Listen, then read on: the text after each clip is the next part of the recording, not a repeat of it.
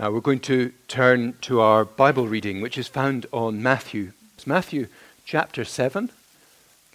Do not judge, or you too will be judged.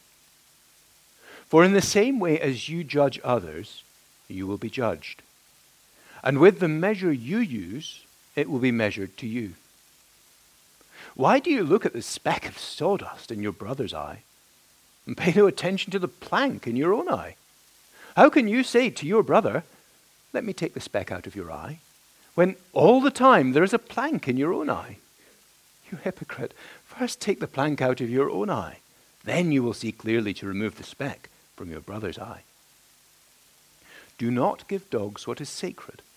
Do not throw your pearls to pigs. If you do, they may trample them under their feet, and then turn and tear you to pieces. Ask, and it will be given to you. Seek, and you will find. Knock, and the door will be opened to you. For everyone who asks receives. He who seeks finds. And to him who knocks, the door will be opened. Which of you, if his son asks for bread, will give him a stone? Or if he asks for a fish, will give him a snake? If you then, though you are evil, know how to give good gifts to your children, how much more will your Father in heaven give good gifts to those who ask him?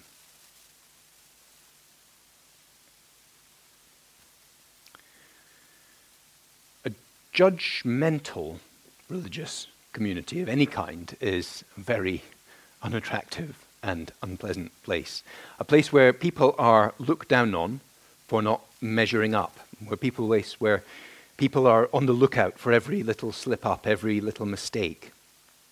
Now, some of us here may have been part of communities like that, and it can leave a scar.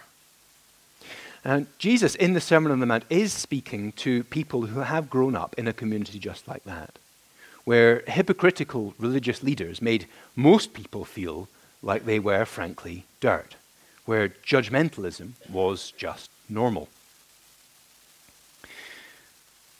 A lot of people around us react against the church, if not having seen that, at least then assuming that the church will be like that, that perhaps Scottish Presbyterianism is going to be hard and hidebound and narrow minded with a kind of cruel streak. And while that may not have been the norm. There have been places like that, of course. The reality is, of course, that that kind of mindset doesn't even need religion to flourish, does it? Plenty of our political debates at the moment are tinged with the same kind of judgmental, dismissive, angry streak uh, on both sides. Occasionally, you can even find people being deeply judgmental, judging people for being judgmental. And so it, it makes us want to know, you know, how can you create a community that genuinely isn't judgmental, one of welcome and acceptance and kindness and warmth? Now, Jesus is going to say in that most famous verse uh, that we mustn't judge. But what he says goes a little deeper than that. Because it's, it's never enough just to say not judge and by it mean it doesn't matter what people do. That always becomes comes unstuck in the end, doesn't it? When the evil other people do begins to hurt us. It's, it's one thing to say, I won't judge people for what they do in their private lives. It's a whole other thing to avoid judging them for cruel things they may say or do to you. So Jesus' answer goes deeper. It starts with recognizing the evil in all our hearts. It starts with recognizing where we have gone wrong. It's the opposite, um, probably, of the way our society usually does things. The assumption that everyone is a good person, and we all like to think of ourselves as good people, unless, of course, someone's a drug dealer or a murderer or a cheat, and then we can look down on those bad people. That's a problem in a sense that Jesus is dealing with the tendency to think we're all great unless we're one of those people that everyone looks down on. Of course, looking into our hearts and seeing the darkness and spending a lot of time thinking about our own sin could be deeply discouraging. It could leave us, frankly, perhaps not self righteous anymore, but then perhaps just slightly depressed and grumpy and not that great to be around. The secret was actually in the song we sang earlier My worth and my unworthiness. That, that song is saying, I don't get my pride or my self worth for being a great person. I get it because Jesus loves me. God has chosen to forgive me and buy me back and make me His.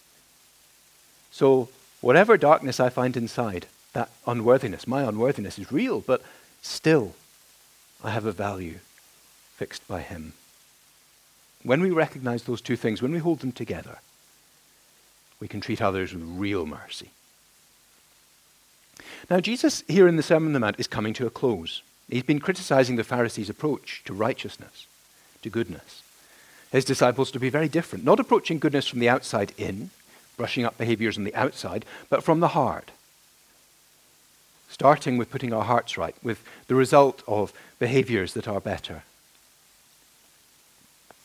But our hearts are pretty messed up places, so it's very easy for us to turn that itself into a new kind of righteousness and judgmentalness, to maybe look down on those stupid, arrogant Pharisees or their equivalent in our own day. Because we live up to a higher standard, so we look down on them. So he says, he starts by saying, Do not judge. And it's a very serious command. That's the first thing I want to look at today, just that command to not judge in, in 1 and 2. And he says, In the same way you judge others, you will be judged. And with the measure you use, it will be measured to you. The standards you apply when you look down on other people will be applied to you. So if, if you aren't sure you're squeaky clean, don't look down on other people. Unless you want to be called up on every aspect of hypocrisy, every time you've done something wrong, uh, every time you've done something you've judged someone else for, then don't judge. The Bible says there will be a judgment by Jesus, the judge who is completely pure, completely right, without a grain of hypocrisy. If he were to tell you on the final day, you said that person is no good because of what they've done, then what ought he to say to you? Or indeed to me? At that point in the sermon, it's very easy to think, okay, that means I should just let others be. I've got enough problems of my own. I shouldn't really care about what they get up to and just focus on myself. Jesus, though, in this passage, wants us to think really hard about what he's saying, about what he means. Um, he does that by giving us a sort of paradox. Down in verse 6, he's going to say, Do not give dogs what is sacred, and do not give your pearls to pigs. From someone who's just said, don't judge, that's a pretty strange statement. Then, further down in verse 15, he's going to warn us to look out for false prophets, false teachers. In other words, Christian teachers who are pretending to be Christian teachers but teaching something different, not the real deal. And the way to spot them, he says, is through the way they live, larger through their fruits. So, we're to be not judgmental, but we're still to have the capacity to watch out for that sort of life that doesn't measure up to Jesus' teaching. So, when Jesus, what's Jesus doing? He's telling us, when he says don't judge, he means something quite specific. You can use that word judge in different ways, can't you? You can evaluate. It can mean be quite neutral. You know, I taste my bolognese to judge whether it needs more salt or not. And in life, we need to do that. We need common sense. We need the capacity to call a spade a spade sometimes. And sometimes we need to stand up against wrong in our communities and in the world around us. There's a need to be wise. But then there's the other use for the word judge. It's to do what a judge themselves does. It's to not just to evaluate and discern, to, but to condemn, to sentence people for their behavior, to say, you deserve punishment. And Jesus is saying, don't set yourself up as a judge. Don't take other people and then make yourself the arbiter of right and wrong and condemn them. Don't look at other people and say, you're not worthy. You deserve punishment. You are beneath me. Jesus is saying we, we mustn't do that because God is judge. We're to treat him as the one who knows perfectly the difference between right and wrong. He's the one with the power to put things right. He's the one who judges. And we, as human beings, are the ones in the dock who are guilty. And if we're Christians, we know we're guilty. We accept his mercy, his forgiveness. And we can't, if we're going to accept the forgiveness of and the mercy of the great judge, we can't turn around and make ourselves judges. That's what Paul does, and he expands on this teaching in Romans. He says, Christ died and returned to life so that he could be the Lord of the dead and the living. So then, why do you judge your brother? Why do you look down on your brother? We'll all stand before God's judgment seat. He says, each of us will give an account of ourselves to God, not an account for our brothers or for our sisters. Now, Jesus wants to help us actually recover from the kind of hypocrisy that leads to judgment, though. He doesn't want to just forbid it. So he carries on in 3 and 4 and teaches us about recovering from hypocrisy. How do we put it into practice? That's why Jesus tells us this wonderful little parable. Why do you look at the speck of sawdust in your brother's eye and pay attention to the plank, no attention to the plank in your eye? Now, that's a pretty daft image, isn't it? You can just imagine it for a second. You're chatting to someone, their eyes watering a little bit, and wind's blowing some tiny bit of dust into your eyes. You, you know what that feels like, don't you? It's very small, but it's really frustrating. You can't get it out. The tears are coming, can't see quite clearly. But when that happens, you're so careful. It's really annoying, but you're not going to go near it with a big sharp pair of tweezers, let alone, you know, a pair of pliers. And here you have this person who wants to take it out, yourself perhaps, with this great two by four sticking out of their eye, nearly knocking over people as they walk around. And Jesus says, that's what it's like when we're looking down and judging other people. And if we want to be any use, any help at all, we need to take that plank out of our own eye. To recognize, in other words, that we too are recovering hypocrites. That's what he calls us. He says, You hypocrite, first take the plank out of your own eyes. Get the plank out of your own eye. In other words, start to sort out your own sin, your own problems, before you start messing with the delicate, fragile things that are going to hurt your brother or sister in Christ. So, what does that mean? Three, three things, I think, here humor, proportion, and practice. Jesus uses a ridiculous image. I mean, uh, let's get this clear. Imagine it in your head. This is a daft image, isn't it? You know, Jesus is using, if you'd heard this for the very first time, there would be a few sniggers. For us, it's a bit more familiar, but he wants us to see just how ridiculous we can be. He wants us, in other words, to have the capacity occasionally to perhaps even consider laughing at ourselves. When we're moaning about other people or telling them to pull up their socks, so often we're ignoring our own sins. I mean, have, have you ever been grump, so grumpy in the morning that you get grumpy with other people for being grumpy? I'm glad I'm not the only one. So he says, Look, take a look at the silliness when you look down on other people, because there's a lot of it. We're quite funny creatures. You know, sin's serious. Don't, he, he, that's clear. But he does want us to see the daft side. So when we next get tempted to gripe about someone, just remember something that you did the other day and just think, well, imagine if they'd been telling me off for that. It gives you a sense of your own daftness. We all need that, don't we? We all need just a sense of humor about our own failings. He also wants a sense of proportion. Um, we see other people's faults so easily, don't we? You know, they're hard to miss. And that's not, the, Jesus isn't saying they're not real. He's not denying them. But he's saying, you know, stuff in your own eye makes a lot more of a difference to the way you see than someone else, some, something in someone else's eye. And we are so easily so blind to our own faults. So we've got to just make a genuine conscious effort to count our own faults as bigger and more important than those of others. Because even if they aren't, it takes that effort to get things into the right proportion. Because we're naturally so far out of proportion. So we should be looking out for the times we annoy people. We should listen to our critics, even when they're unfair and grumpy. And when our family are frustrated with us, maybe it's for the wrong reasons, but it gives us a chance to examine our hearts and think, wait a second, what have I done that's a little frustrating to other people? Recognizing our own sin just gives us a sense of proportion as well as a sense of humor. The other thing it gives us is, is practice, in a sense. Practice. Practice and wisdom in understanding human sin, human hearts, human faults. You know, it's like real life. You know, if you, my kids recently have been getting quite a lot of things in their eyes, and they're not eager for someone else to touch their eyes, understandably. Uh, it's hard to help them. But if you'd never had anything in your own eye, you would blunder about so carelessly if you didn't know just how difficult it is to have something coming towards the pupil and, and not to blink, not to shrink away. If you want to know how to help and to love other people, you've got to have that feeling of how delicate and painful it can be to deal with your own heart. We need to know from experience what it is to fight against sin and temptation. That's when we learn to treat others with the right gentleness and grace.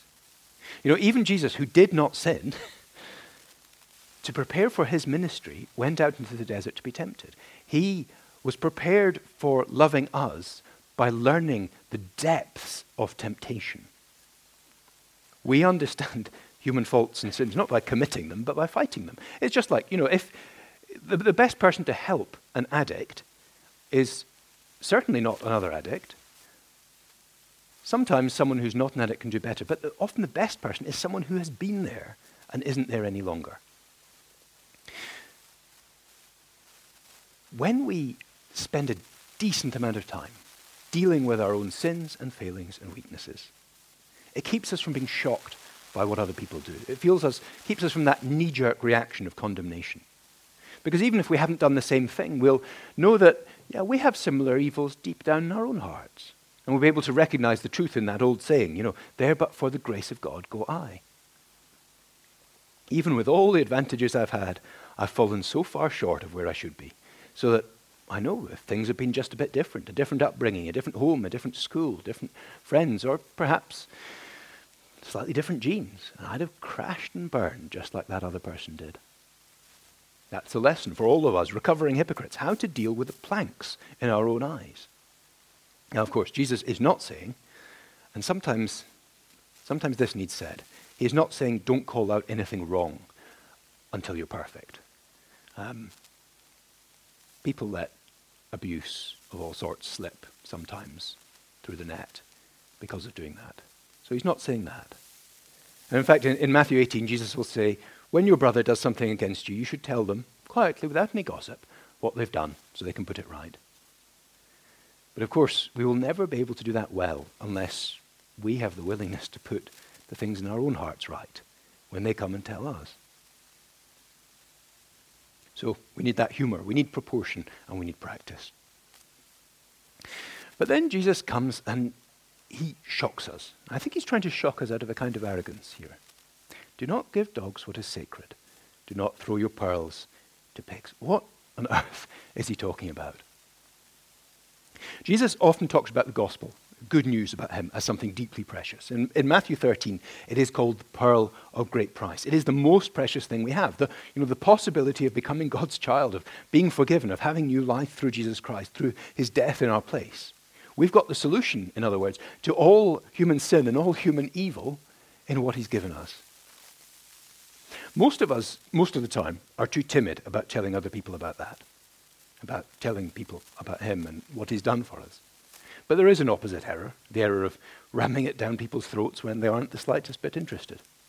And Jesus is shocking out, out of the arrogance that leads us to do that.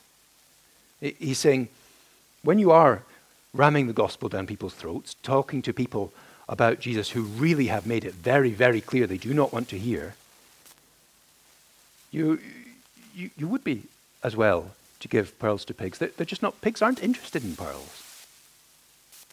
I, don't know, um, you, you know how sometimes kids who don't have any bread to throw to ducks will from, sometimes throw stones in the hope that the duck will still go over looking for a nice piece of bread. Now, I'm sure none of you ever did that. Um, but there, that's the kind of image we've got here, except instead of stones, it's something really valuable to us. Keep on ramming the gospel down people's throats, you get in trouble for it. Either it damages relationships, in our time that's the main thing. In their time they had to be careful that it didn't lead to far worse. There's no need to court persecute him, to, to, to choose martyrdom when it's not necessary. It comes at a time when you when you've told people the gospel, you just stop. You, if you're close to them, if you're family or friends, of course, you, you keep praying and praying and praying. You keep watching for future opportunities. And, you know, often people open up after big life events or shocks or things like that. But, or they're opened up when they see God's power at work in someone else's life. But you don't keep ramming things down people's throats because that just puts them off and makes them scoff at the gospel. Jesus wants us to approach with gentleness and with wisdom instead of the same kind of arrogance that lies under judgmentalism. Now, as we get towards the close, if we as a church are a community that genuinely recognizes the evil in our own hearts, the wrong that we do, without being discouraged by it because we are aware of forgiveness, and therefore are marked by an ability to laugh at ourselves, to hold things in the right proportion, and by real experience of the human heart and its struggles, we will be gracious and welcoming even to the very worst sinners of all. We will love them and we will respect them without the need to downplay what they've done, without the need to excuse it, because we can see where we too have gone wrong. When a church is like that, it is a beautiful thing.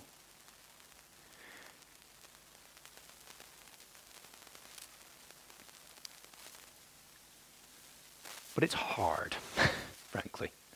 Um, it's hard, especially, as we said, when people have hurt us, or when they're doing or have done things in the past which are deeply shocking.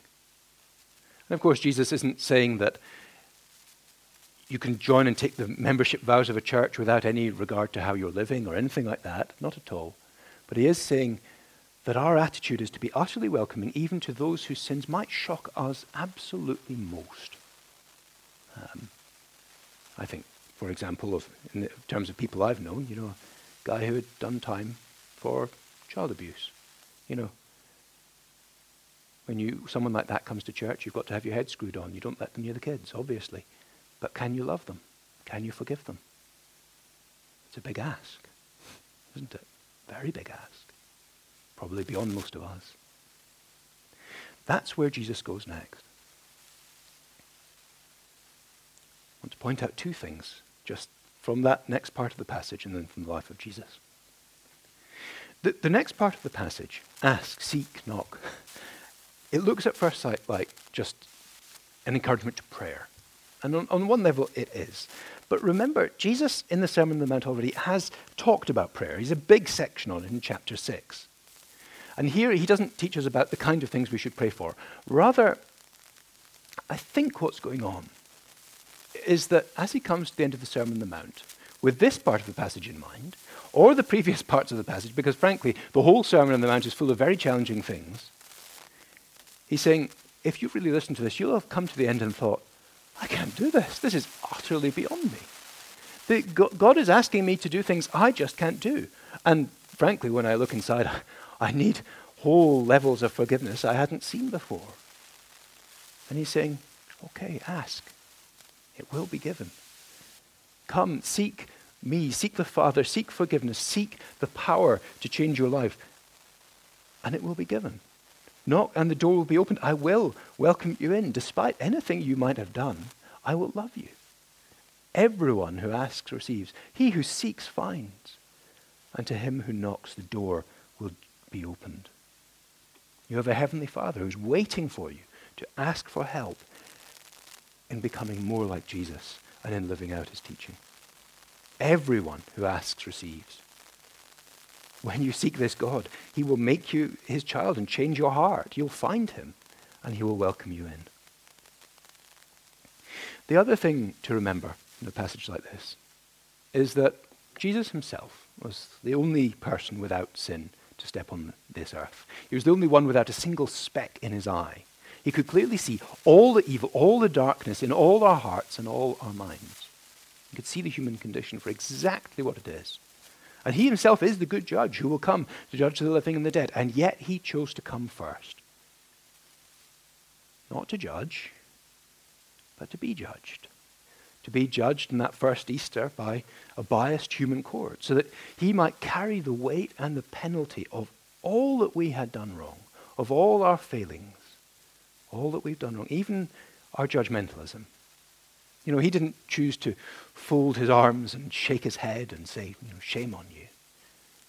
He opened his arms in love towards us on the cross.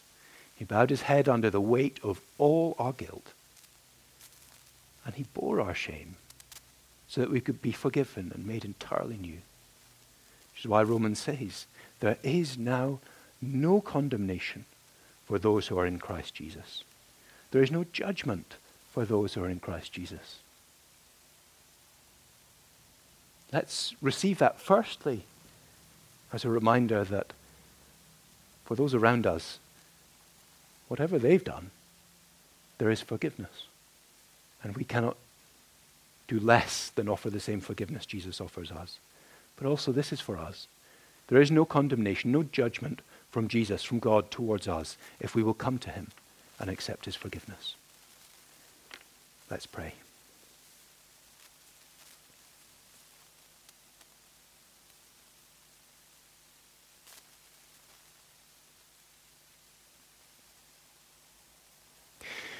Dear Father, we pray that you would truly help us to be people with unjudgmental hearts. People who would not look down on others, not hold others in contempt, but would welcome them with the same love that you have welcomed us, the same forgiveness with which you've welcomed us. Father, please help us to see the goodness of that welcome that you give. The wonderful promises of answer for our prayers to know you better and to live in the way that you call us to. And most of all, that you promise to be there when we call on you to, to rescue us and to save us and forgive us and make us yours forever. In Jesus' name.